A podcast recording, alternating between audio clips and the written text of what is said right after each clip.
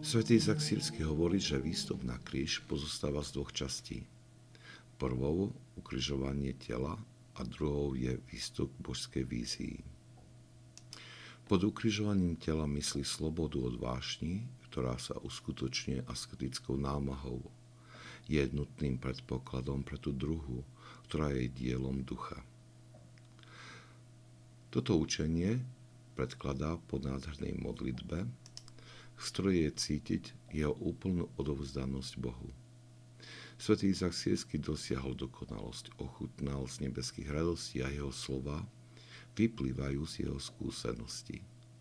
Nehovorí preto k nám ako prednášateľ nejakého predmetu, ale jeho slova sú poznačené úžasom z videnia vecí, ktoré prekračujú tento svet. Boli sme stvorení na Boží obraz a podobu a svätý Izak Siesky nás chce prebudiť, chce nami zatriasť, aby sme sa otvorili pre pochopenie tohto stavu. Nepriemo poukazuje na Krista, ktorý zostúpil z nebies a dal sa ukrižovať, aby nás všetkých vyzdvihol do neba. Svetý Izák Sírsky nás chce primeť, aby sme žasli nad týmto jeho dielom a začali hľadať, ako uskutočniť tento výstup. Izákovo nadšenie vychádzajúce z jeho duchovnej skúsenosti oslovovalo ľudí každého storočia rovnako, ako oslovuje aj nás.